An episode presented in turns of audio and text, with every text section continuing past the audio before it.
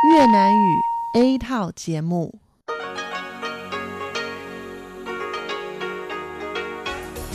Đây là đài phát thanh quốc tế Đài Loan RTI.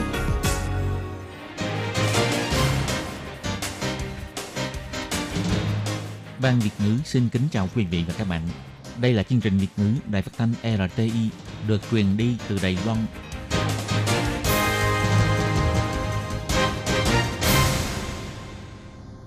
Tường Vi xin chào quý vị và các bạn. Chào mừng các bạn đến với chương trình phát thanh Việt ngữ Đài RTI. Các bạn thân mến, hôm nay là thứ Tư, ngày 13 tháng 5 năm 2020, tức là 21 tháng 4 âm lịch năm canh tí. Chương trình Việt ngữ của Đài RTI hôm nay sẽ được mở đầu bằng bản tin thời sự Đài Loan. Tiếp theo là phần chuyên đề, sau đó là các chuyên mục Tiếng Hoa cho mỗi ngày, Cẩm nang sức khỏe và cuối cùng sẽ được khép lại bằng chuyên mục ống kính rộng. Trước tiên xin mời quý vị và các bạn cùng theo dõi nội dung tóm lược của bản tin thời sự Đài Loan.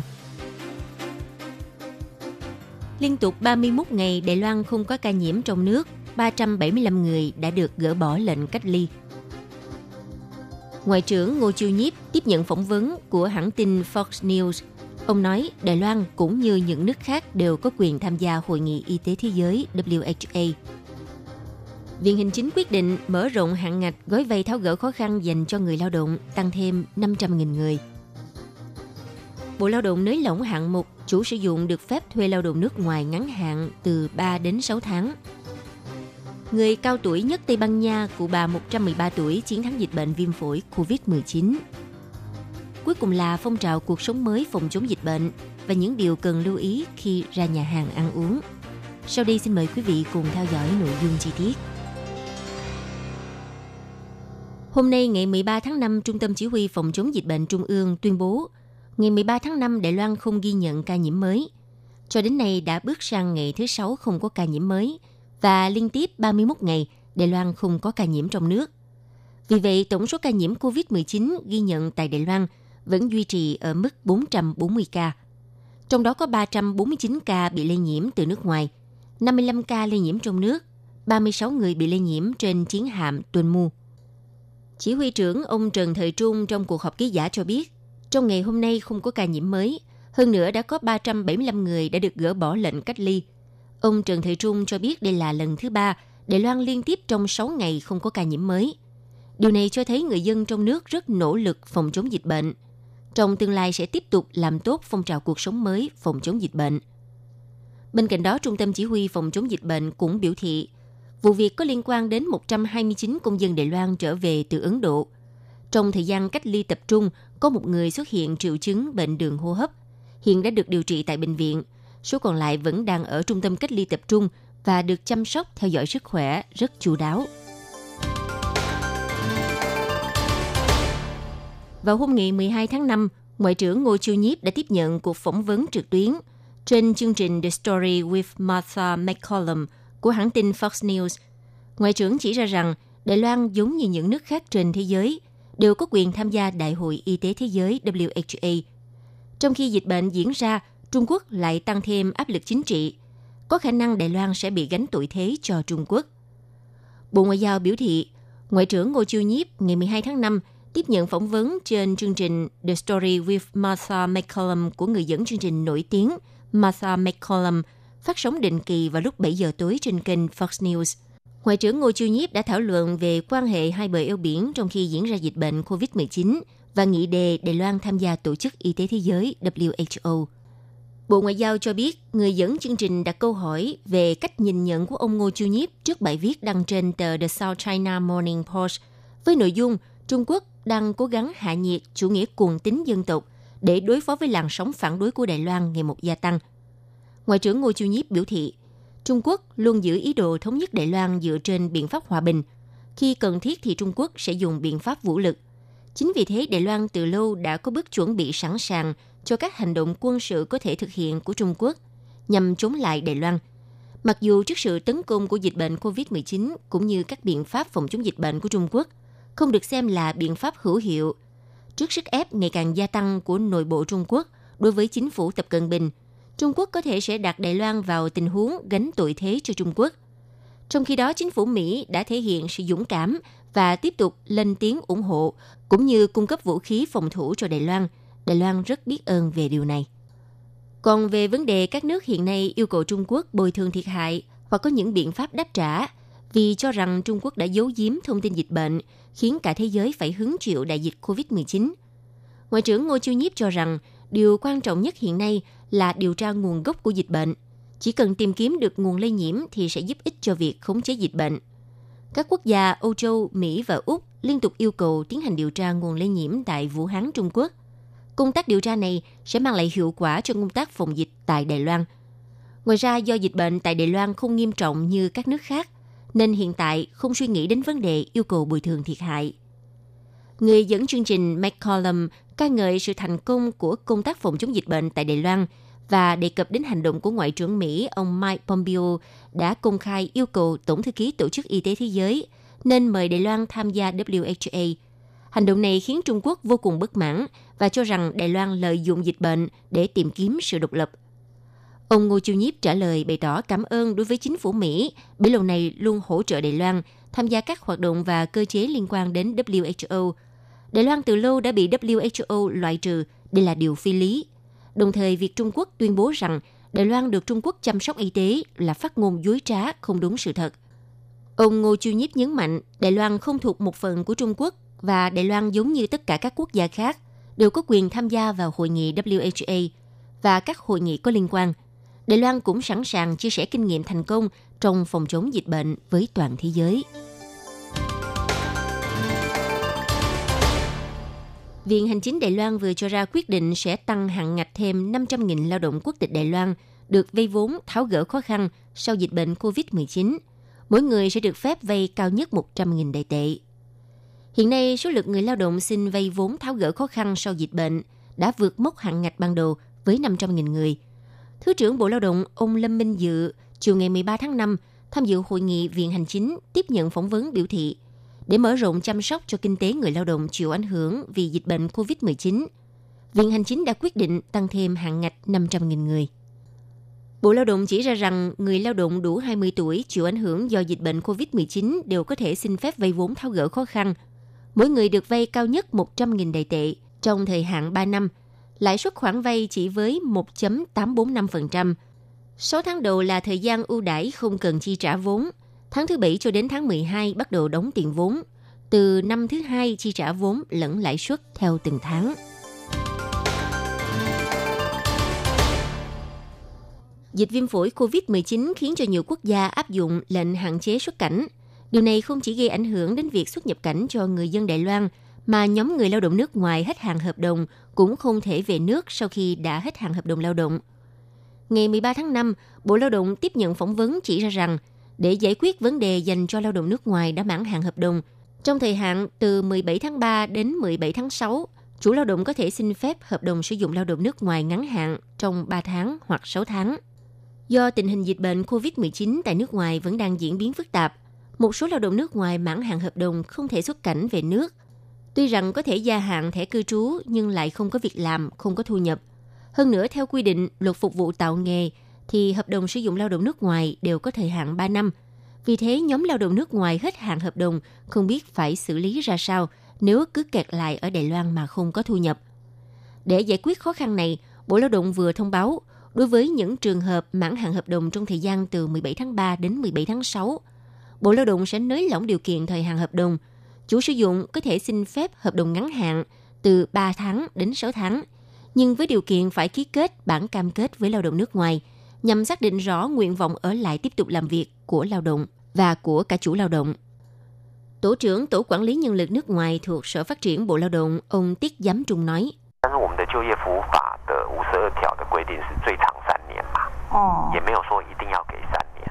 Theo luật phục vụ tạo nghề, quy định dài nhất là 3 năm và cũng không nói nhất định phải cho thời hạn 3 năm.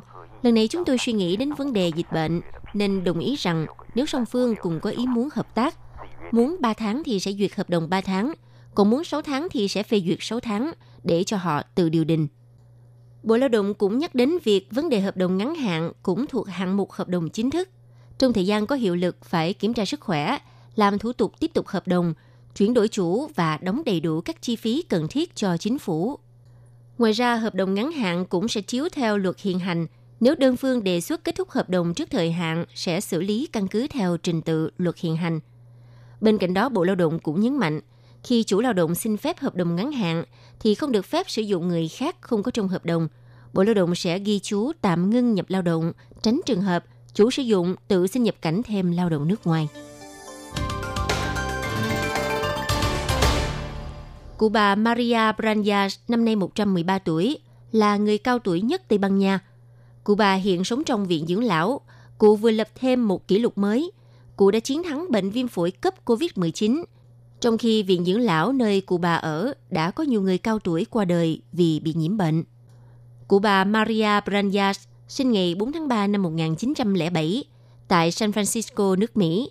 Năm 1915, gia đình chuyển đến định cư tại Tây Ban Nha – Cụ đã trải qua và chứng kiến hai cuộc chiến tranh thế giới lần thứ nhất và cuộc chiến tranh thế giới lần thứ hai.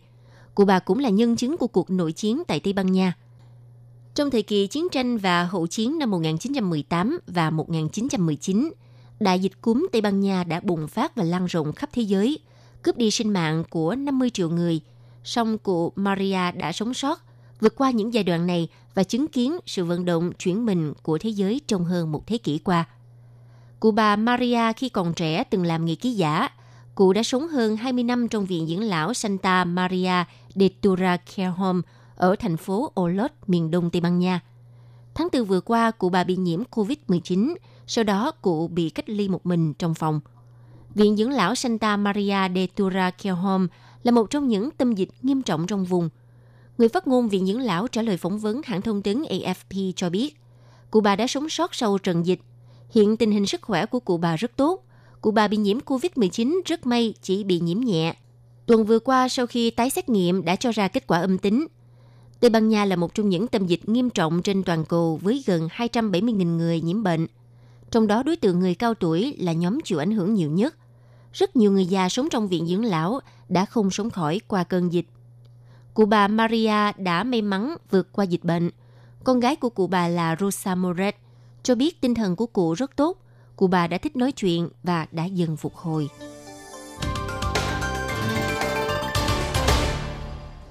Phần cuối của bản tin ngày hôm nay xin mời các bạn cùng theo dõi nội dung tuyên truyền phòng chống dịch bệnh. Phong trào cuộc sống mới phòng chống dịch bệnh, những điều cần lưu ý khi ra nhà hàng ăn uống. Xin chào, tôi là Ngô Tú Mai, trưởng Sở Dược phẩm và Thực phẩm. Trước tình hình dịch bệnh tại Đài Loan đang có chiều hướng thuyên giảm, để giúp cho người dân từ từ trở lại cuộc sống bình thường, Đài Loan đã khởi động phong trào cuộc sống mới phòng chống dịch bệnh. Hy vọng người dân đảm bảo tốt thói quen vệ sinh cá nhân, yên tâm khi ra ngoài hàng quán dùng bữa. Xin nhắc nhở mọi người, nếu tham gia tiệc tùng quy mô lớn, xin giữ lại thông tin liên lạc đặt chỗ để tiện cho việc nhà hàng ghi chép lại thông tin. Trước và sau khi dùng bữa phải rửa tay đúng cách, giữ gìn vệ sinh đôi tay, phải sử dụng đũa và muỗng riêng để gấp thức ăn – còn các doanh nghiệp nhà hàng ăn uống, ngoài công tác khử trùng môi trường, dụng cụ trong nhà hàng, như bàn ăn và thực đơn theo thời gian quy định, đầu bếp trong lúc chế biến món ăn cũng phải đeo khẩu trang và chăm rửa tay.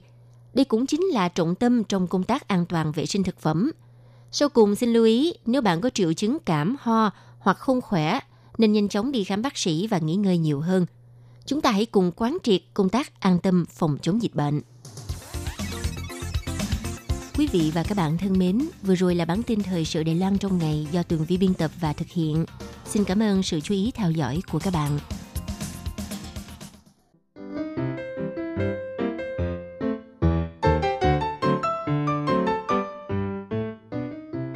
Quý vị và các bạn thính giả thân mến, chương trình phát thanh tiếng Việt của Đài Phát thanh Quốc tế Đài Loan RTI được truyền thanh 3 buổi tại Việt Nam, mỗi buổi phát 1 tiếng đồng hồ buổi phát chính vào lúc 6 giờ đến 7 giờ tối hàng ngày giờ Việt Nam qua tần số SW 9425 kHz với sóng dài 31 m.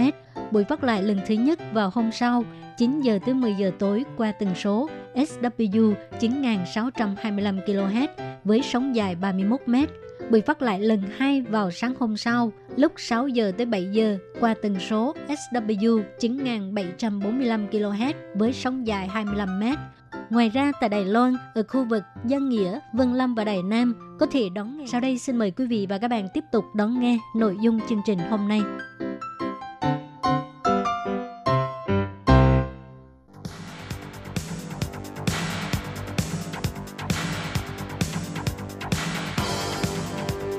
Đây là đài phát thanh quốc tế Đài Loan RTI, truyền thanh từ Đài Loan.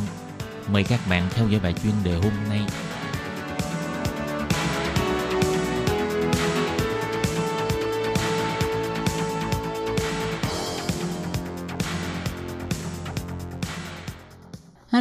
Kim xin kính chào các bạn. Hoan nghênh các bạn đã đến với bài chuyên đề ngày hôm nay. Các bạn thân mến, trong bài chuyên đề hôm nay tôi Kim xin giới thiệu với các bạn đề tài Đài Loan đã chuẩn bị mô hình cho nền kinh tế mới sau trận dịch Covid xong chưa? Và sau đây tôi Kim xin mời các bạn cùng đón nghe nội dung chi tiết của bài chuyên đề ngày hôm nay nhé.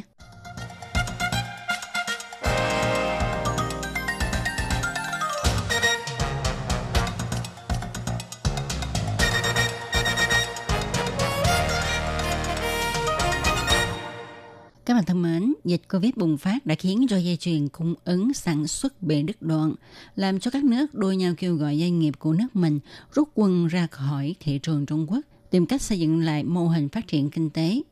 Chuyên gia cho rằng, sắp tới sự đối kháng về kinh tế giữa Mỹ và Trung Quốc sẽ ngày càng quyết liệt hơn và sau trận dịch này thì thế giới sẽ hình thành một nền kinh tế mới. Đài Loan sẽ có nhiều cơ hội cũng như là thách thức mới – Tuy nhiên, cơ hội sẽ nhiều hơn thử thách. Chính phủ Đài Loan nên nắm bắt cơ hội nghiên cứu ra các phương án để tránh nguy cơ và nghênh đoán cơ hội phát triển kinh tế. Các chuyên gia phân tích, chính phủ Mỹ, Nhật kêu gọi doanh nghiệp của nước mình đang đầu tư tại Trung Quốc nên quay trở về nước làm ăn. Hành động này cho thấy hai cường quốc này đã không còn tin tưởng vào Trung Quốc nữa – trong tương lai, sự đối địch về kinh tế giữa Mỹ và Trung Quốc sẽ ngày càng tăng và sẽ xuất hiện trình tự phát triển kinh tế mới. Thậm chí, Mỹ còn có thể thành lập lại Hiệp định Đối tác Tiến bộ và Toàn diện xuyên Thái Bình Dương để chống lại Hiệp định Đối tác Kinh tế Toàn diện khu vực do Trung Quốc đứng đầu. Chuyên gia cho thấy nếu như luôn cả nước Anh cũng gia nhập vào Hiệp định Đối tác Tiến bộ và Toàn diện xuyên Thái Bình Dương CPTPP thì chỉ còn nước Mỹ mà thôi. Cho nên, nước Mỹ cũng có thể sẽ quay trở lại tiếp tục lãnh đạo cơ chế này. Và cái gọi là RCEP trừ thực ra là chỉ các nước như Nhật, Hàn, thậm chí Ấn Độ đều đã không còn tín nhiệm Trung Quốc nữa, nên sẽ dần dần giữ khoảng cách với thị trường này, nên được gọi là Hiệp định Đối tác Kinh tế Toàn diện khu vực trừ. Khi trình tự phát triển kinh tế mới xuất hiện thì Đài Loan sẽ có cơ hội cũng như là sẽ gặp thử thách. Về mặt cơ hội, khi Mỹ và Trung Quốc xảy ra chiến tranh thương mại thì cũng đã gây nên làn sóng thương gia Đài Loan trở về nước đầu tư. Điều này làm gia tăng năng lực tự chủ về nguyên vật liệu sản xuất của Đài Loan, lao sáng thương hiệu MIT, tức là Made in Taiwan. Với sự đối kháng giữa Mỹ và Trung Quốc ngày càng gia tăng thì cũng làm tăng cơ hội cho Đài Loan gia nhập vào Hiệp định Đối tác Tiến bộ và Toàn diện Xuyên Thái Bình Dương. Điều đáng nhắc đến là khi các nước như là Mỹ, Nhật dẫn đầu kêu gọi các doanh nghiệp rút khỏi thị trường Trung Quốc, thì đây là cơ hội làm giảm đi sự liên kết chặt chẽ về kinh tế của các nước đối với Trung Quốc. Sắp tới các nước có thể sẽ không vì yếu tố chính trị mà việc gì cũng phải nghe theo Trung Quốc. Đổi cách nói là Đài Loan sẽ có nhiều cơ hội tham gia vào cộng đồng quốc tế nhiều hơn.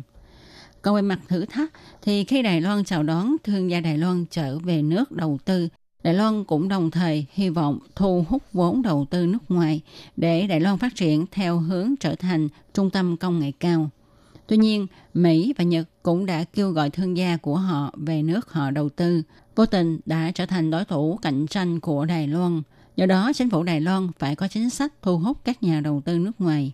Mặt khác, sắp tới, tuy Đài Loan có cơ hội gia nhập vào Hiệp định Đối tác Tiến bộ và Toàn diện xuyên Thái Bình Dương, nhưng đồng thời cũng phải mở cửa thị trường.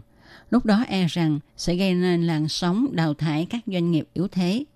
Vậy thì chính phủ phải làm thế nào để doanh nghiệp bản địa có đủ năng lực cạnh tranh để không bị đào thải là điều vô cùng quan trọng. Đài Loan là một tấm gương phòng dịch trên toàn cầu, sau dịch là chấn hưng kinh tế. Chính phủ Đài Loan phải có con mắt kinh tế để giúp Đài Loan tiếp tục sáng tạo kỳ tích kinh tế. Các bạn thân mến, các bạn vừa đón nghe bài chuyên đề ngày hôm nay do Tố Kim biên soạn và thực hiện. Tố Kim xin chân thành cảm ơn sự chú ý theo dõi của các bạn. Hẹn gặp lại các bạn vào trong một tuần tới cùng trong giờ này. Thân chào tạm biệt các bạn. Bye bye.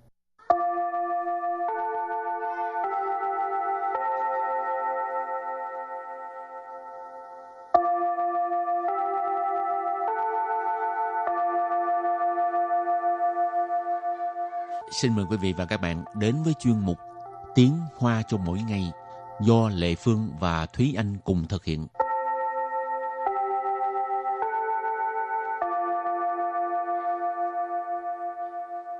Thúy Anh và Lệ Phương xin kính chào quý vị và các bạn. Chào mừng các bạn cùng đến với chuyên mục Tiếng Hoa chào mỗi ngày ngày hôm nay. Hôm nay mình học về cái gì? Ừ, hôm nay mình học về một cái chủ đề nó nhẹ nhàng. Đó là về uh, một cái hoạt động mà Thúy Anh rất là thích. Đó là khăn tiền diện tức là đi xem phim. Ừ, một cái hoạt động mà trong những ngày dịch bệnh là không có được đi.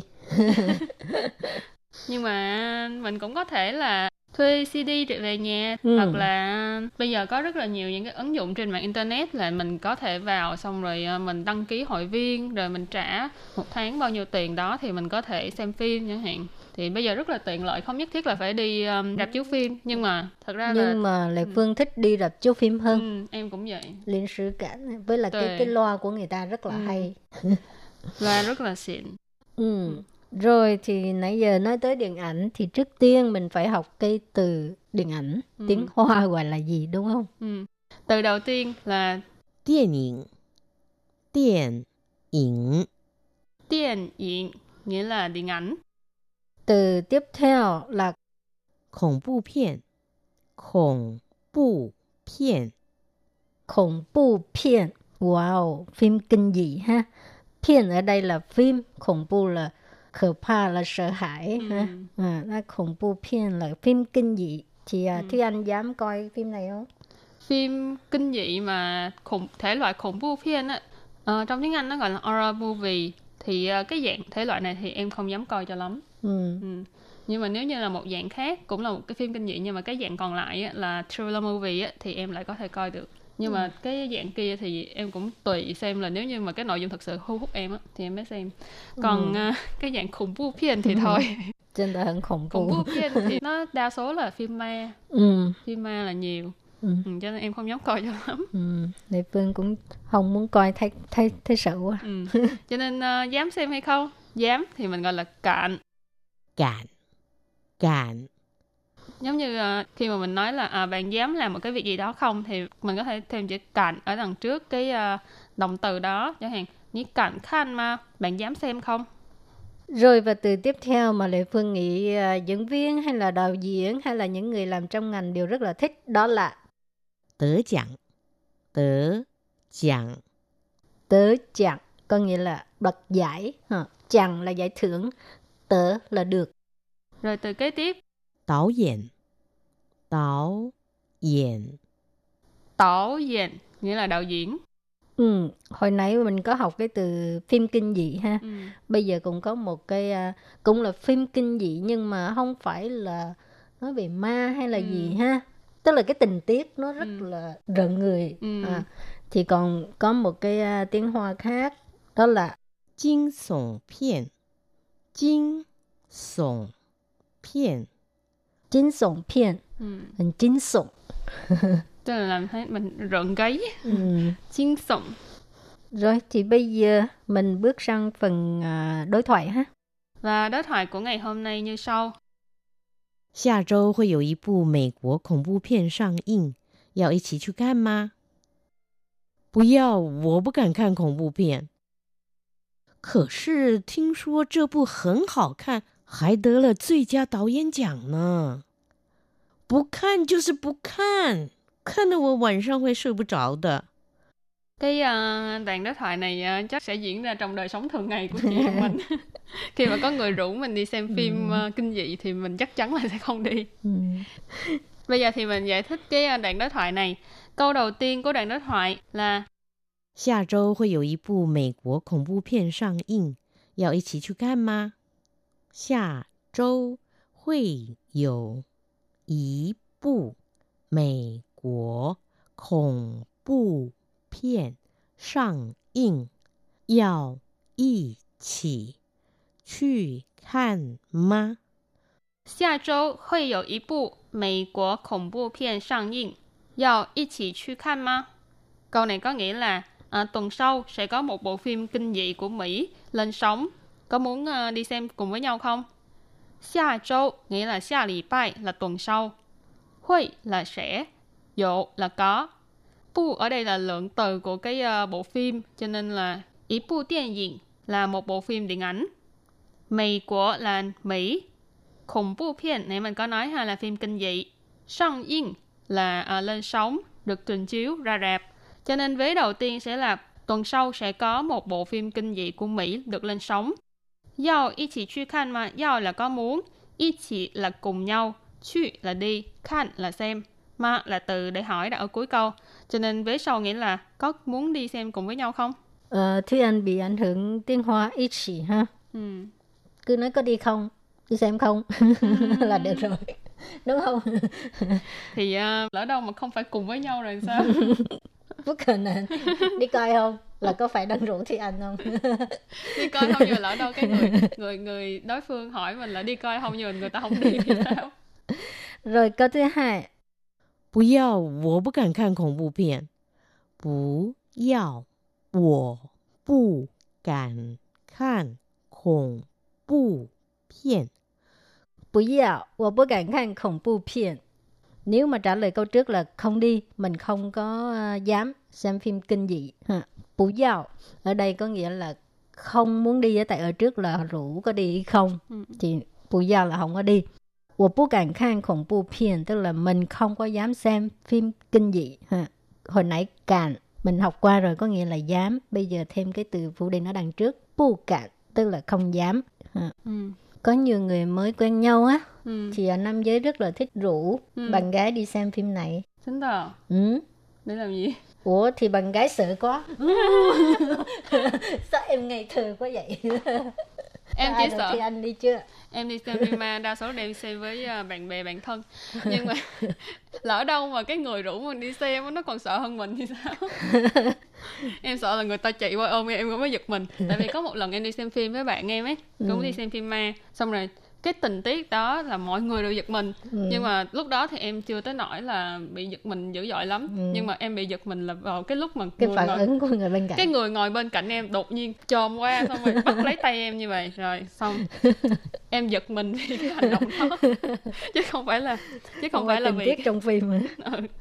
nói chung là không có bị phim hù mà bị người ta hù rồi câu kế tiếp 可是听说这部很好看， 还得了最佳导演奖呢。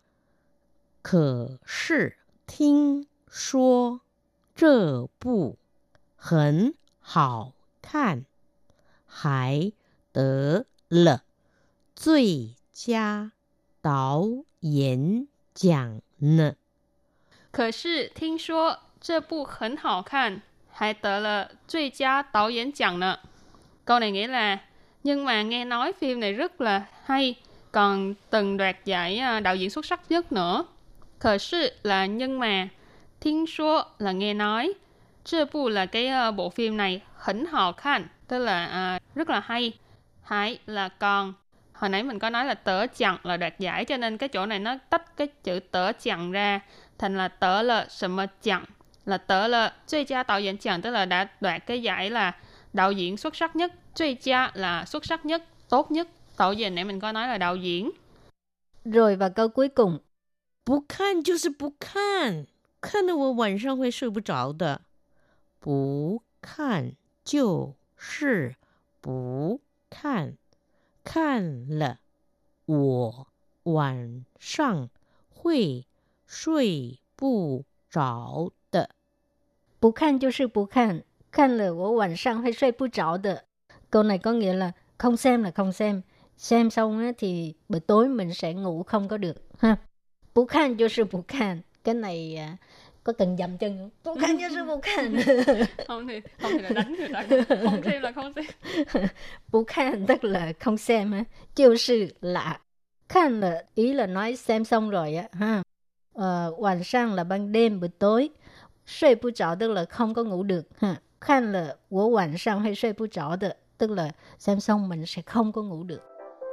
Và bài học hôm nay đến đây xin tạm chấm dứt. Cảm ơn các bạn đã theo dõi nha. Bye bye. Bye bye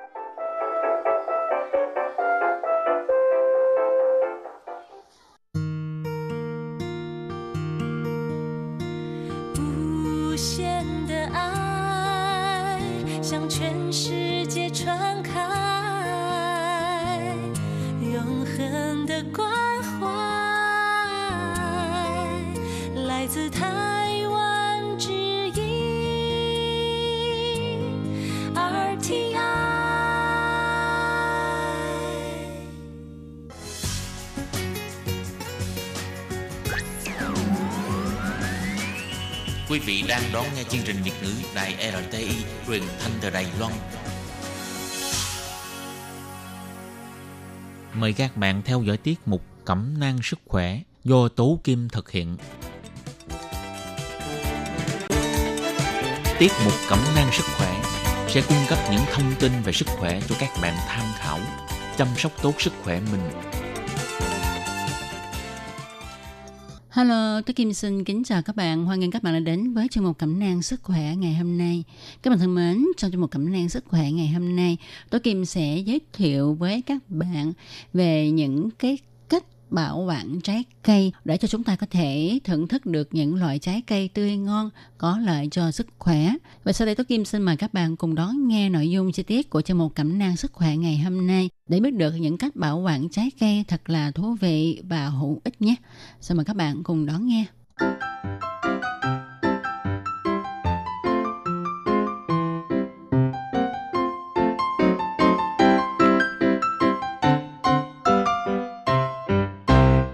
Bạn thân mến, như chúng ta ai cũng biết, trái cây rất có lợi cho sức khỏe của mình và ăn nhiều trái cây thì tốt cho sức khỏe. Ở Đài Loan có câu như thế này, mỗi ngày ăn một quả táo thì sẽ rời xa bác sĩ. Có nghĩa là khi chúng ta ăn táo mỗi ngày thì chúng ta khỏi cần đi bác sĩ. Tôi Kim tin chắc rằng các bạn cũng đã từng nghe người ta nói Đài Loan được mệnh danh là vương quốc trái cây vì chủng loại trái cây vô cùng phong phú. Hầu như mùa nào cũng có trái cây và các chủng loại trái cây ở Đài Loan khá là phong phú, từ ôn đới đến nhiệt đới đều có hết. Và đây là một điều rất là may mắn cho người tiêu dùng ở Đài Loan. Tuy vậy, khi mà mua đủ loại trái cây về nhà rồi thì chúng ta làm thế nào để mà bảo quản cho trái cây tươi lâu cũng là một điều rất là quan trọng và chúng ta thường hay gặp một số khó khăn trong việc bảo quản trái cây. Ví dụ như là trái chuối thì rất là mau chín, nhưng mà chúng ta nếu bỏ vào tủ lạnh thì trái chuối sẽ dễ bị thâm đen. Có một số trái cây để trong tủ lạnh một thời gian thì vỏ sẽ bị héo vân vân. Vậy thì chúng ta sẽ bảo quản trái cây ra sao? Chuối thì để ở trong phòng với nhiệt độ thường còn những loại trái cây khác như là táo, lê, bơm, nho vân vân và vân vân thì chúng ta cứ để vào trong tủ lạnh có phải vậy hay không? À, có một điều mà chúng ta cần lưu ý nhất khi mà muốn bảo quản trái cây đó là chúng ta phải nắm bắt được đặc tính của trái cây thì việc bảo quản trái cây mới là đúng và không khó khăn chút nào cả các bạn ạ. Tin chắc rằng hầu hết chúng ta đều cho rằng quả chuối nhất thiết phải được để ở trong nhiệt độ bình thường trong nhà là được, chứ không được để trong tủ lạnh. Vậy thì theo bạn điều này có chính xác hay không? Đáp án là không chính xác. Bởi vì khi chuối chín mà bạn chưa ăn hết ngay thì vẫn cần phải bảo quản trong tủ lạnh.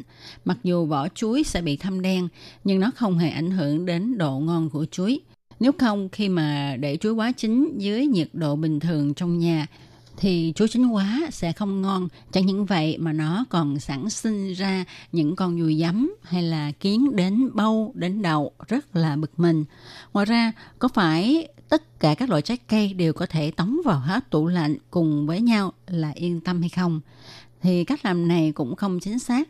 Rất có nhiều người trong số chúng ta có thói quen để trái cây trong ô ngăn kéo giữ tươi của tủ lạnh. Tuy nhiên, chúng ta nên lưu ý, có một số trái cây có đặc tính khác nhau. Nếu để cùng với nhau, thì nó sẽ làm cho các loại trái cây khác rất nhanh chín. Ví dụ như trái táo và trái đầu tiên, thì chúng ta không được để chung với nhau trong tủ lạnh. Vì như vậy sẽ khiến cho trái đầu tiên rất là mau chín. Ngoài ra có một số thói quen trong sử dụng trái cây của một số bà nội chợ, đó là rửa trước rồi mới cho vào trong ngăn mát của tủ lạnh. Khi nào muốn ăn là lấy ra ăn luôn, rất tiện lợi và nhanh chóng. Vậy cách làm này có đúng hay không? Thì à, xin thưa với mọi người rằng cách làm như vậy là không đúng tí nào. Tại vì sao à? Đó là tại vì nước sẽ khiến cho các loại trái cây, đặc biệt như là trái dâu tây, sẽ sinh sôi nảy nở vi sinh vật và vi khuẩn, khiến cho trái dâu tây bị mốc. Và không chỉ riêng trái dâu tây mà tất cả các loại trái cây đều như vậy. Cho nên tốt nhất là chúng ta nên để trái cây khô rồi cất vào tủ lạnh, không có rửa trước nha. Khi nào muốn ăn thì chúng ta đem ra rửa rồi ăn liền nhé. Sau đây chúng ta hãy cùng nhau tìm hiểu kỹ hơn về những mẹo vặt cụ thể trong cách bảo quản trái cây. Thì à, như chúng ta biết ha, Đài Loan được mệnh danh là vương quốc trái cây, cả năm bốn mùa, hoa trái chủ cành, chủng loại thì vô cùng phong phú. Và sau khi Đài Loan gia nhập vào tập WTO thì còn mở cửa cho nhập trái cây từ nước ngoài vào. Điều này khiến cho người dân Đài Loan có nhiều loại trái cây để mà lựa chọn hơn. Các bạn có biết không, mặc dù trái cây đã được hái từ trên cây xuống, nhưng nó vẫn là một thể có sức sống. Nói một cách ví von là nó vẫn biết thở, bị đau ốm hay bị thương và nó vẫn bị lão hóa. Có một số loại trái cây còn giải phóng ra chất ethylene. Có một số trái cây rất sợ tủ lạnh sẽ hút mất hơi nước của nó làm cho trái cây khô đi. Cũng có một số loại trái cây khi cho vào tủ lạnh thì nó sẽ bị thương. Vậy chúng ta phải làm thế nào để chăm sóc chúng đây? Ông Hồng Thiên Lê, giám đốc của Hiệp hội Quảng bá giới thiệu nông sản phẩm xuất khẩu của Mỹ chỉ ra. Muốn học được cách bảo quản trái cây thì trước hết là chúng ta phải phân biệt rõ loại trái cây đó đã là loại đã chín hay loại chín sau. Các loại trái cây đã chín trước là chỉ những trái cây khi thu hái đã chín rồi, nếu ta không cho vào bảo quản trong tủ lạnh thì rất nhanh sẽ trở nên quá chín và mềm ủng ra.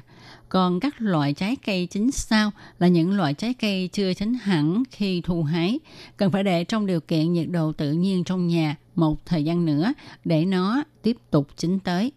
Các loại trái cây cần bảo quản trong ngăn giữ mát, tức là lần sản của tủ lạnh bao gồm nho, trái táo, mà ở trong Nam gọi là trái bơm, trái mận, ổi, dâu tây, sherry, lê, quýt. Tuy nhiên, nhiệt độ trong tủ lạnh thấp, độ ẩm cũng thấp. Do vậy, trái cây được bảo quản trong tủ lạnh rất dễ bị mất nước. Có thể rất nhiều người đều có kinh nghiệm về việc một số loại trái cây nếu không được đựng trong túi ni lông mà để thẳng vào trong ngăn giữ mát của tủ lạnh hoặc là có đựng trong túi nhưng để quá lâu thì trái cây sẽ xuất hiện nếp nhăn trên vỏ và bị khô, bị héo. Một số loại trái cây để trong môi trường ngăn giữ mát của tủ lạnh dễ bị mất nước bao gồm lê, mận, ổi, khế, nhãn. Để tránh trái cây bị mất nước là điều mấu chốt khi bảo quản trong tủ lạnh. Nhóm những loại trái cây này sợ mất nước nhưng nó lại cũng cần phải hít thở. Do vậy, chúng ta có thể bảo quản trong tủ lạnh bằng cách bọc giấy rồi cho vào túi ni lông. Túi ni lông là để phòng chống tủ lạnh hút mất hơi nước của trái cây. Còn giấy là để giúp trái cây hút hơi nước, tránh hơi nước ngưng tụ, làm sản sinh vi khuẩn, nấm mốc các bạn nên chú ý là túi ni lông thì chúng ta chỉ cần buộc lỏng mà không cần buộc chặt quá để đảm bảo độ thoáng khí, đừng để trái cây bị hỏng vì bị úng hơi. Ông Hồng Thiên Lai khuyến cáo, trái khế rất dễ bị va đập, làm dập, lại vừa sợ mất nước, cho nên chúng ta có thể bảo quản trong hộp giữ tươi, đồng thời cũng không nên đựng quá nhiều khế vào trong một chiếc hộp bảo quản, khiến cho các trái khế bị tràn ép lẫn nhau. Nhóm trái cây chúng ta cần phải để ở nhiệt độ trong nhà vài ngày rồi mới bảo quản trong tủ lạnh thì gồm có à, trái đầu tiên, trái đầu ngọt, chuối, trái kiwi, trái khế, trái mãng cầu, trái hồng, trái bơ. Ví dụ về các loại trái cây nhạy cảm với nhiệt độ như là đầu tiên, đầu ngọt và trái táo thì nhiệt độ bảo quản khi chưa chín là 10 đến 25 26 độ C. Mùa hè thì chúng ta phải để ở chỗ dâm mát trong nhà để cho chín trước. Sau khi uh, trái cây đã hơi mềm rồi thì lúc đó chúng ta mới bảo quản trong tủ lạnh. Đương nhiên nếu khi mua về hoặc là có người biếu tặng mà chúng ta sờ thấy trái cây đã mềm thì phải cho vào tủ lạnh bảo quản luôn. Ông Hồng Thiên Lai cũng giải thích cho biết nhiệt độ nguy hiểm của đào tiên và mận là từ 1,7 đến 10 độ C. Trong khi đó, nhiệt độ ngăn giữ mát của tủ lạnh là khoảng 4 độ C, vừa đúng nằm trong phạm vi nguy hiểm. Nếu khi đầu tiên hay là mận chưa chín hẳn đã cho vào tủ lạnh bảo quản thì sẽ làm phá hoại tổ chức của các loại trái cây này, làm trái cây bị mất nước Ngoài ra, vào mùa hè khi nhiệt độ lên cao 29 độ C trở lên, thì đầu tiên và mận cũng sẽ bắt đầu xuất hiện tình trạng chín bất quy tắc. Lúc đó, hai loại trái cây này cũng sẽ chín theo kiểu bầm dập. Và việc phán đoán trái cây đã chín hay chưa để có thể cho vào bảo quản trong tủ lạnh được hay không cũng là mấu chốt trong việc bảo quản. Loại trái cây chín sao, khi chưa chín thì chúng ta cần phải để ở chỗ mát trong nhà. Sau khi chín rồi thì mới cho vào tủ lạnh bảo quản. Như vậy thì trái cây mới không bị chín quá, bị hỏng. Còn vào mùa thu và mùa đông thì chúng ta nên tùy theo nhiệt độ thực tế để quyết định xem có cần phải bảo quản trái cây trong tủ lạnh hay không. Vậy làm thế nào để phán đoán biết được là trái cây đã chín hay chưa? thì với một số loại trái cây như các giống đào, giống mận, à, kiwi, trái mãng cầu, trái hồng ngọt thì chúng ta có thể xem độ mềm cứng của trái cây để mà phán đoán độ chín của nó. Còn các loại trái cây như là chuối, khế, ờ, trái bơ thì chúng ta có thể quan sát màu sắc để phán đoán độ chín của nó. Thông thường thì những loại trái cây này khi chuyển từ màu xanh sang màu vàng thì coi như đã chín. Riêng trái bơ thì khi chín nó sẽ đổi thành màu đen. Lấy ví dụ về các loại trái cây chín sao và rất mềm dễ bị dập như là trái đầu tiên, xoài mi thảo, thì ông Lý Tiến Ích, chủ một hãng kinh doanh trái cây đã có kinh nghiệm trong lĩnh vực này 30 năm, chia sẻ một bí quyết cho biết – Trái đầu tiên sau khi mua về, thông thường thì chúng ta phải để dưới nhiệt độ trong nhà khoảng 2 ngày. Sau khi thấy nó hơi mềm là có thể cho vào tủ lạnh bảo quản. Khi nào muốn ăn thì bỏ ra ngoài trước 2 đến 3 tiếng. Thì khi ăn, độ rắn của nó là vừa nhất nhưng trái đầu tiên cũng là một trong các loại trái cây sợ mất nước khi bảo quản trong tủ lạnh.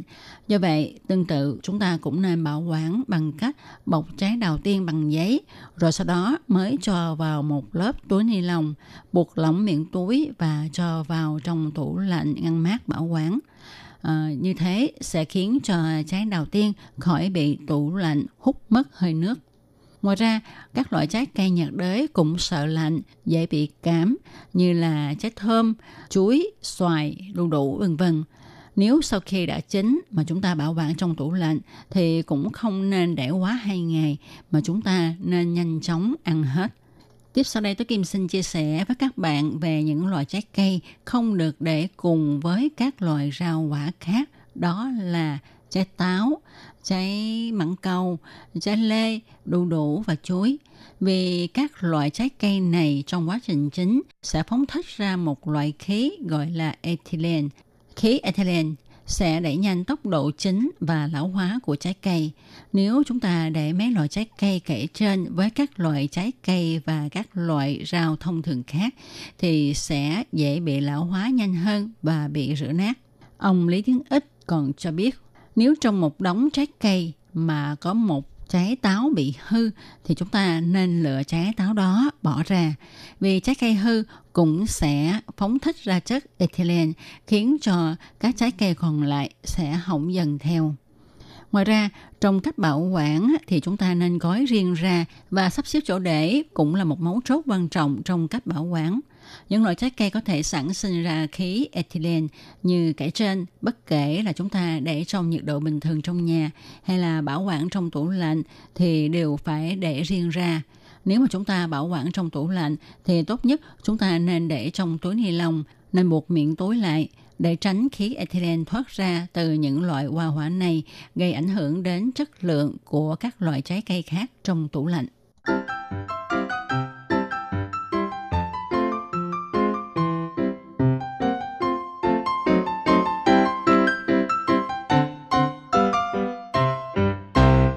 Các bạn thân mến, các bạn vừa đón nghe trong một cẩm nang sức khỏe ngày hôm nay với đề tài cách bảo quản trái cây sao cho tốt để chúng ta có thể ăn được những trái cây tươi, bảo đảm chất lượng, có lợi cho sức khỏe do Tố Kim thực hiện. Đến đây xin được tạm dừng.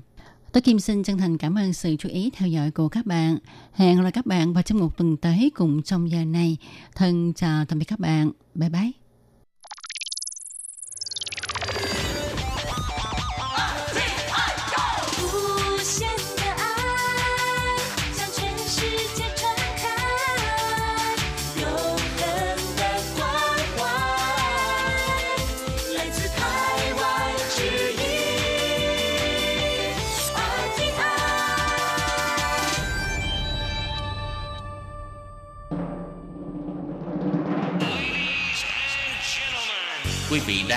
Chương trình Việt ngữ Đài RTI truyền thanh từ Đài Loan.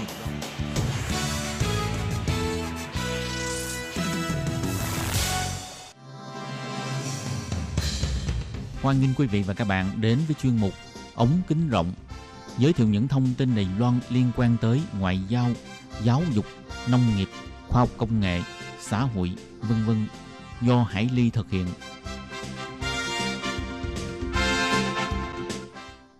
Các bạn thân mến, Hải Ly xin chào các bạn.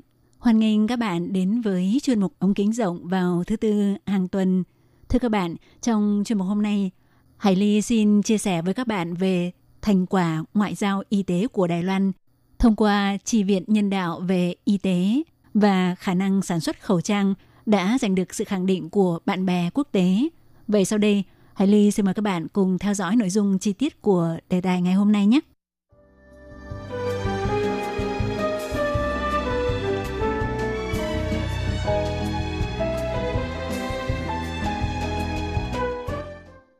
Các bạn thân mến, vào đầu tháng 4 vừa rồi, thị trường thành phố Praha, Cộng hòa Séc, Janik Hrib đã đăng bài phát biểu trên Twitter bày tỏ cảm ơn Đài Loan đã quyên tặng 25 chiếc máy thở cho Cộng hòa Séc. Trong đó có 9 chiếc được phân bổ cho thành phố Praha. Thị trường Janik Hrib nói, máy thở của Đài Loan đã cứu sống bệnh viện Praha. Cảm ơn Đài Loan cung cấp viện trợ trên nền tảng hợp tác giữa hai nước về phòng chống dịch bệnh – Thành công của Đài Loan trong phòng chống dịch viêm phổi cấp COVID-19 đã tạo nguồn cảm hứng rất lớn cho Cộng hòa Séc. Thị trưởng Janek Hrip tự nhận rằng trước đây bản thân ông là fan của Đài Loan và một trong những điều rất gây ấn tượng đó là vào năm ngoái, sau khi chấm dứt quan hệ với thành phố kết nghĩa ở Trung Quốc, ngay sau đó, thành phố Praha đã thông qua đề án kết nghĩa với thành phố Đài Bắc. Thị trưởng Janek Hrip cũng nhiều lần phát biểu bài viết ca ngợi Đài Loan là một trong những quốc gia thành công trong việc phòng chống dịch COVID-19, đồng thời đã chuyển các thông tin phòng chống dịch bệnh của Đài Loan cho các cơ quan y tế của Cộng hòa Séc tham khảo, cũng dẫn đầu việc tuyên truyền đeo khẩu trang vải, nhấn mạnh dù không có khẩu trang y tế, khẩu trang vải tương tự cũng có thể đạt được hiệu quả phòng dịch. Tại sao vị thị trưởng thành phố Praha 38 tuổi này lại thân thiện như vậy với Đài Loan – thì trong thời gian ông theo học tại trường đại học Itras Praha, vào năm 2005, thị trưởng Janik Rip đã từng đến Bệnh viện Trường Canh Lâm Khẩu của Đài Loan thực tập. Giáo viên hướng dẫn của ông khi đó là giáo sư Vương Lợi Nhân, hiện công tác tại khoa chẩn đoán hình ảnh các chứng bệnh cấp tính và bệnh nặng của Bệnh viện Trường Canh Lâm Khẩu. Trong thời gian thực tập tại Bệnh viện Trường Canh, ông Janik Hrib đã từng trải nghiệm kỹ thuật điều trị y tế của Đài Loan – cũng cảm nhận được sự tốt bụng và nhiệt tình của những người bạn Đài Loan. Nhiều năm sau, sau khi lên nhậm chức thị trưởng thành phố Praha, ông đã ủng hộ Đài Loan một cách rất mạnh mẽ. Theo bác sĩ đầu ngành về ngoại khoa chỉnh hình, hiện là giáo sư chuyên khoa ngoại của Học viện Y Trường Đại học Trường Canh Trần Dục Thụy nhận xét rằng sinh viên giao lưu trao đổi, mở cửa cho sinh viên hoặc bác sĩ người nước ngoài tới Đài Loan học tập, đó là một phương thức rất tốt để thể hiện thực lực của Đài Loan – khi đi ra nước ngoài du học, những gì mà sinh viên thấy được sẽ khác xa với kiến thức học được trên ghế nhà trường. Bởi vì sống trong môi trường văn hóa khác biệt, học sinh, sinh viên sẽ tiếp thu được nhiều kiến thức mới và cũng được hòa mình vào cuộc sống của người dân địa phương tại nước sở tại. Quang cảnh đường phố sạch sẽ, những nét tiềm tàng của một nền văn hóa, những điều các bạn trẻ quan sát và đích thân trải nghiệm sẽ quyết định ấn tượng của họ đối với một môi trường xã hội của một quốc gia. Ngoài câu chuyện về sự trải nghiệm năm xưa, của vị thị trường trẻ tuổi của thành phố Praha, thì thực ra còn có rất nhiều những câu chuyện về các bệnh nhân người nước ngoài thuộc các ca chỉnh hình ngoại khoa có độ khó cao được Đài Loan tài trợ tiến hành phẫu thuật thành công. Trong đó, phải kể đến câu chuyện của một cô gái mắc bệnh hiếm gặp người Cộng hòa Séc được Bệnh viện Trường Canh Đài Loan hỗ trợ phẫu thuật thành công với sự tham dự của giáo sư Trần Dục Thụy. Ông cũng chính là cựu chủ tịch của Hiệp hội Chỉnh hình Ngoại khoa Đầu và Mặt Quốc tế. Mà Trung tâm Ngoại khoa Trường Canh do ông lãnh đạo là trung tâm huấn luyện chỉnh hình ngoại khoa đầu và mặt hàng đầu thế giới. Thì đó là câu chuyện về một cô gái người Séc tên là Katerina, 19 tuổi. Cô bị mắc hội chứng dị tật sọ mặt phức tạp hiếm gặp Prefer syndrome. Khi lên 6 tuổi và 10 tuổi, cô từng đến thành phố Dallas bằng Texas nước Mỹ làm phẫu thuật. Do lệch khớp cắn, khuôn mặt cũng rất xấu nên cô muốn phẫu thuật chỉnh hình. Tuy nhiên tại Cộng hòa Séc, khó có thể thực hiện được phẫu thuật chỉnh hình khó như vậy – Sang Mỹ thì phải phẫu thuật tới vài lần và phải mất khoảng thời gian khoảng một năm, cũng phải mất một khoản chi phí khổng lồ. Người thầy của giáo sư Trần Dục Thụy là bác sĩ người Mỹ nổi tiếng trên toàn cầu về chỉnh hình đầu và mặt Kenneth Solier vì từng tham dự hội nghị y học thường niên thế giới về chỉnh hình đầu và mặt do Đài Loan tổ chức, cũng từng tới bệnh viện Trường Canh vài lần, do vậy hiểu khá rõ về thực lực chuyên môn đẳng cấp thế giới của Đài Loan về phẫu thuật hàm mặt đã giới thiệu và gửi gắm cô gái trẻ Catherine đến Đài Loan làm phẫu thuật. Trước khi sang Đài Loan, hai hàm trên và dưới của Katrina không thể cắn và nhai được thức ăn và bản thân cô thấy rất mặc cảm vì nghĩ rằng mình rất xấu. Sau khi phẫu thuật, cô có thể nhai và ăn thức ăn, khuôn mặt cũng được cải thiện, không còn bị người khác nhìn bằng ánh mắt khác thường và được sống một cuộc sống như bao cô gái khác – nên cô cảm thấy vô cùng hạnh phúc. Có thể nói rằng trình độ y tế của Đài Loan nói chung và quy mô ngoại khoa chỉnh hình của Bệnh viện Trường Canh nói riêng thực sự rất đáng tự hào. Giáo sư bác sĩ người Mỹ Kenneth Solier đã từng đến Đài Loan vài lần, được thấy đội ngũ bác sĩ chỉnh hình của Trung tâm Ngoại khoa chỉnh hình đầu và mặt Bệnh viện Trường Canh Đào Viên. Ông đã bày tỏ lời ca ngợi rằng tại Mỹ, để tìm được một bác sĩ phối hợp trong lĩnh vực chỉnh hình răng không dễ chút nào – Vậy mà đội ngũ của Bệnh viện Trường Canh có tới những 18 vị bác sĩ xuất sắc. Cơ sở vật chất, không gian của trung tâm cũng vô cùng rộng rãi. Cách bố trí sắp xếp điều trị và phẫu thuật vừa hiệu quả lại vừa rất có tính nhân bản, có thể nói là độc nhất trên toàn cầu. Ngoài ra thì ờ, không thể không đề cập đến thông tin hồ sơ bệnh án của bệnh nhân chỉnh hình đầu sọ và mặt của bệnh viện Trường Canh rất hoàn thiện bao gồm kho dữ liệu thông tin bệnh nhân, bệnh án, quá trình điều trị, kho ảnh trước và sau phẫu thuật, dữ liệu theo dõi sau phẫu thuật, đến cả hình ảnh của những bệnh nhân đã được làm phẫu thuật vào 30 đến 40 năm trước vẫn còn được giữ lại khiến vị bác sĩ nổi tiếng thế giới này phải trầm trồ.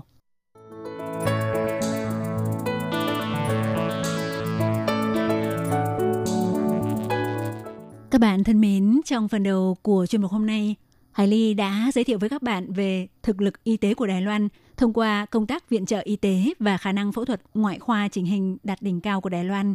Vậy trong phần cuối của chuyên mục hôm nay, Hải Ly xin giới thiệu tiếp với các bạn về thực lực sản xuất thiết bị y tế của Đài Loan qua sự nỗ lực để gia tăng năng lực sản xuất khẩu trang trong mùa dịch COVID-19. Qua đó tạo bước đệm cho việc xuất khẩu chọn gói dây chuyền sản xuất khẩu trang của Đài Loan về sau này. Mời các bạn tiếp tục theo dõi. Thưa các bạn, thì chỉ một chiếc khẩu trang nho nhỏ thôi, nhưng trong thời điểm hiện tại có thể nói giống như một chiếc bùa hộ mệnh bảo vệ người dân toàn thế giới tránh khỏi sự đe dọa của dịch bệnh. Không những thế, có khả năng nó còn tạo cơ hội mới cho ngành sản xuất máy công cụ. Thưa các bạn, thì trong vòng vỏn vẹn chỉ có 42 ngày mà Đài Loan đã thiết lập được tổng cộng 92 dây chuyền sản xuất khẩu trang, tổng động viên được hơn 3.200 lượt người. Qua đó cho thấy đội quân quốc gia về khẩu trang mà lực lượng chủ yếu là ngành máy móc công cụ của Đài Loan đã chinh phục thành công nhiệm vụ bất khả thi này. Nhờ vậy, công suất sản xuất khẩu trang của Đài Loan đã tăng vọt gấp 8 lần. Từ một ngày chỉ đạt công suất 1,88 triệu chiếc, đã tăng lên thành 15 triệu chiếc mỗi ngày. Từ 80% phụ thuộc vào nhập khẩu cho tới tự sản xuất khẩu trang đáp ứng nhu cầu trong nước, rồi tiếp tục còn có khả năng quyên tặng cho các nước bang giao – thúc đẩy ngoại giao khẩu trang và bước tiếp theo còn có thể xuất khẩu chọn gói dây chuyền sản xuất khẩu trang cho các quốc gia khác. Thì ờ, quay ngược thời gian trở lại ngày 24 tháng 1 năm nay, khi Đài Loan xuất hiện 3 ca nhiễm viêm phổi cấp COVID-19, Thủ tướng Tô Trinh Sương đã tuyên bố quản chế xuất khẩu khẩu trang. Việc này đã gây sự tranh cãi mạnh mẽ trong dư luận Đài Loan giữa phe ủng hộ và phe phản đối chính sách này.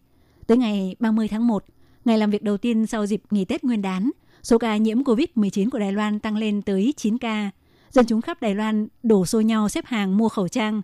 Vì vậy, giải quyết nhu cầu khan hiếm khẩu trang chính là nhiệm vụ cấp bách của công tác phòng dịch. Thì Bộ Kinh tế lựa chọn hai doanh nghiệp ngành máy móc tại Oanh Ca và Ngũ Cổ thuộc thành phố Tân Bắc làm cơ sở sản xuất khẩu trang chủ yếu. Mặc dù tiêu chuẩn kỹ thuật để sản xuất khẩu trang y tế không cao, nhưng dịch bệnh đã bắt đầu bùng phát, thiếu hụt tới những 6 triệu chiếc khẩu trang mỗi ngày, phải làm thế nào để bổ sung chỉ trong thời gian ngắn. Theo Tổng Giám đốc Trung tâm Nghiên cứu Phát triển Máy móc Chính xác PMC, kiêm chỉ huy trưởng của Ban chỉ đạo quốc gia về máy công cụ Lại Vĩnh Tường chỉ ra, một dây chuyền sản xuất khẩu trang y tế, một ngày có thể sản xuất được 100.000 chiếc khẩu trang, 6 triệu chiếc thì cần phải có 60 dây chuyền sản xuất. Theo kinh nghiệm trước đây, ít nhất phải mất khoảng nửa năm để hoàn thành việc thiết lập số lượng dây chuyền sản xuất như vậy. Nhưng cuối cùng, Đài Loan đã hoàn thành chỉ trong một tháng. Tính bình quân một ngày có thể thiết lập được một dây chuyền. Vào ngày 7 tháng 2, Chủ tịch Hội Doanh nghiệp Máy Công cụ và Linh Phụ kiện Đài Loan, Chủ tịch Hội đồng Quản trị của Công ty Công nghiệp Chính xác Harbor Hứa Văn Hiến đã hiệu triệu gần chục doanh nghiệp thuộc hội doanh nghiệp này do ông lãnh đạo để tổ chức ra tiểu ban công tác đội quân quốc gia tài trợ nguồn vốn đầu tư để chạy đua với thời gian. Và ba ngày sau, đội quân quốc gia này đã tới xưởng mới để thiết lập lắp đặt dây chuyền sản xuất, huy động tất cả các nhân tài trong lĩnh vực chuyên ngành máy móc công cụ và kết hợp với các đơn vị về hạ tầng cơ sở, điện lực, viễn thông internet, vân vân. Sau 6 ngày đã hoàn thành lắp đặt dây chuyền sản xuất khẩu trang đầu tiên. Cùng với diễn biến dịch bệnh ngày một căng thẳng, tới cuối tháng 2, chính phủ gia tăng số lượng yêu cầu thành 92 dây chuyền. Tới ngày 20 tháng 3, toàn bộ 92 dây chuyền đã hoàn công và đi vào sử dụng. Nhờ vậy, công suất sản xuất khẩu trang trong nước từ thời điểm đó đạt 15 triệu chiếc mỗi ngày. Và từ phụ thuộc vào nhập khẩu, Đài Loan đã tự đáp ứng được nhu cầu khẩu trang trong nước. Ngoài ra còn hỗ trợ quyên tặng khẩu trang cho một số quốc gia. Công tác phòng chống dịch bệnh đã khiến Đài Loan được toàn thế giới biết đến và đội quân quốc gia về sản xuất khẩu trang đã hoàn thành sứ mệnh mà ban đầu tưởng chừng là nhiệm vụ bất khả thi cũng đã khiến người đứng đầu ngành sản xuất máy công cụ, thành viên hội đồng quản trị của công ty công nghệ Advantech Hà Xuân Thịnh thấy rằng Đài Loan nên tiến hành xuất khẩu chọn gói dây chuyền sản xuất khẩu trang từ khâu nguyên liệu, màng keo, phun nóng, thiết bị cho tới kiểm nghiệm sản phẩm. Đó chính là cơ hội phát triển của ngành máy móc chính xác của Đài Loan. Thưa các bạn, có thể nói phòng dịch chẳng khác nào đánh giặc khi khẩu trang trở thành một vũ khí chiến đấu quan trọng. Ngoài việc quyên tặng khẩu trang, theo ông Lại Vĩnh Tường cũng tiết lộ, hiện tại các nước như Mỹ, Canada đều đã nhận được thiết bị do Đài Loan vận chuyển qua đường hàng không. Do chuỗi sản xuất khẩu trang phẳng của các nước này đã bị gián đoạn khá lâu, những nước lớn này không chỉ cần thiết bị mà còn cần cả quy trình thiết lập một dây chuyền sản xuất hoàn chỉnh. Ông Lại Vĩnh Tường cũng bày tỏ, nhân cơ hội này, các doanh nghiệp trong nước của Đài Loan nên tìm cách tự nâng cao năng lực, ví dụ như đưa vào các máy móc thông minh, bao gồm việc trực quan hóa dây chuyền sản xuất, thiết lập mạng lưới, kết nối, máy móc, vân vân. Chúng tôi giúp doanh nghiệp tạo ra những năng lượng như vậy, sau khi luyện binh trong nước sẽ mở rộng phát triển ra các quốc gia khác. Xuất khẩu chọn gói dây chuyền sản xuất hoàn chỉnh là một trong những phương thức chi viện quan trọng, theo ông Lại Vĩnh Tường nói. Thưa các bạn, dịch bệnh chắc chắn có một ngày sẽ kết thúc. Tới khi đó, năng lượng của đội quân quốc gia của Đài Loan về sản xuất khẩu trang sẽ có cơ hội tiếp tục phát huy thông qua việc xuất khẩu chọn gói dây chuyền sản xuất. Các bạn thân mến, trong chuyên mục ống kính giọng hôm nay, Hải Ly đã giới thiệu với các bạn về ngoại giao y tế của Đài Loan qua nội dung giới thiệu về công tác viện trợ, hỗ trợ, điều trị y tế cũng như viện trợ nguyên liệu vật tư y tế cho quốc tế của Đài Loan. Qua đó thì ờ, hy vọng chúng ta đã một phần nào hiểu về thực lực y tế của Đài Loan, đặc biệt là khả năng thiết lập xây dựng các ờ, dây chuyền sản xuất khẩu trang của Đài Loan trong một thời gian rất ngắn và đã huy động được tất cả các nguồn lực để đáp ứng được nhu cầu về khẩu trang của người dân trong nước. Nội dung giới thiệu về đề tài này cũng xin được khép lại tại đây. Thân ái chào tạm biệt các bạn. Bye bye. Quý vị và các bạn thân mến, xin mời quý vị và các bạn truy cập vào trang web Đài e RTI để đón nghe chương trình phát thanh tiếng Việt vn.rti.org.tvk e và cũng có thể truy cập FB fanpage của Ban Việt ngữ e RTI tiếng Việt.